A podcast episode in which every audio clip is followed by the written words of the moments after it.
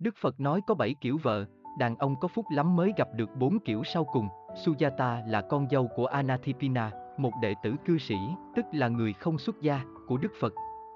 Trong cuốn Kinh Pali có ghi lại câu chuyện về cuộc gặp gỡ đặc biệt giữa Đức Phật và Sujata, giúp cô gái thay đổi hoàn toàn. Một hôm, Đức Phật tới thăm nhà của Anathipina.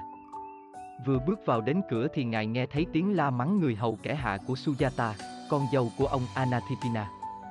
Từ lâu, Đức Phật đã nghe nói về cách hành xử nóng nảy và thiếu tôn trọng với các thành viên trong gia đình nhà chồng của Suja. Mọi người đã góp ý với cô nhiều lần, nhưng đều không có tác dụng. Đức Phật liền cho gọi Sujata đến rồi hỏi cô gái rằng, con có biết trên đời có mấy kiểu người vợ không? Sujata lắc đầu, nói không biết. Đức Phật nói, trên đời có bảy kiểu vợ, mà ba kiểu đầu đều sẽ mang lại bất hạnh cho gia đình.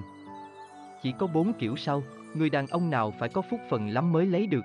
Sujata nghe thấy vậy, không kìm được tò mò, liền hỏi Đức Phật xem đó là những kiểu người vợ nào. Đức Phật từ từ nói rằng, bảy kiểu vợ đó là, thứ nhất là kiểu vợ phá hoại, là kẻ không có lòng trắc ẩn, sống ích kỷ, độc ác, không biết chăm sóc nhà cửa, con cái, coi thường chồng và thích ngoại tình. Thứ hai là kiểu vợ kẻ cắp, lười biếng, chỉ biết tiêu pha, vơ vét tài sản của nhà chồng, không thật thà trong chuyện tiền nong. Thứ ba là kiểu vợ bà chủ, luôn ăn nói theo kiểu bề trên, hỗn hào, thô lỗ, không coi chồng và gia đình chồng ra gì. Thứ bốn, kiểu vợ mẹ hiền, bản năng làm mẹ rất mạnh mẽ, luôn chăm sóc, lo lắng cho chồng giống như một đứa con của mình, vô cùng tốt bụng và quan tâm.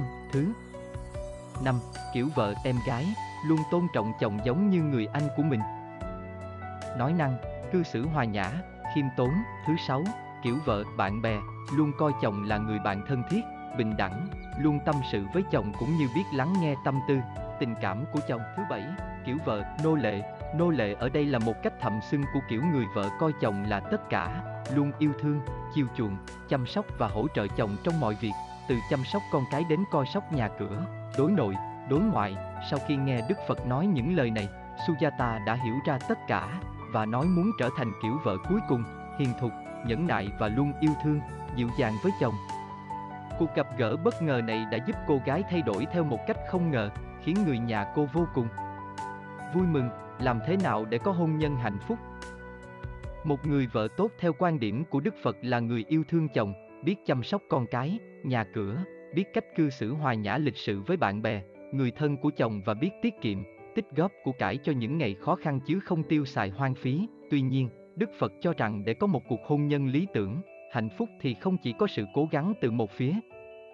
Nếu đã may mắn lấy được một người vợ tốt, người đàn ông cũng phải đối đãi thật tốt với vợ và điều này thể hiện cụ thể ở những điều sau. Thứ nhất, luôn yêu thương, chăm chút cho vợ, nói năng cư xử lịch sự với vợ. Thứ hai, luôn biết ơn những gì vợ làm cho gia đình. Thứ ba, luôn chung thủy với vợ. Thứ bốn, đối xử bình đẳng với vợ trong các vấn đề gia đình. Thứ năm, tặng quà cho vợ để thể hiện sự quan tâm.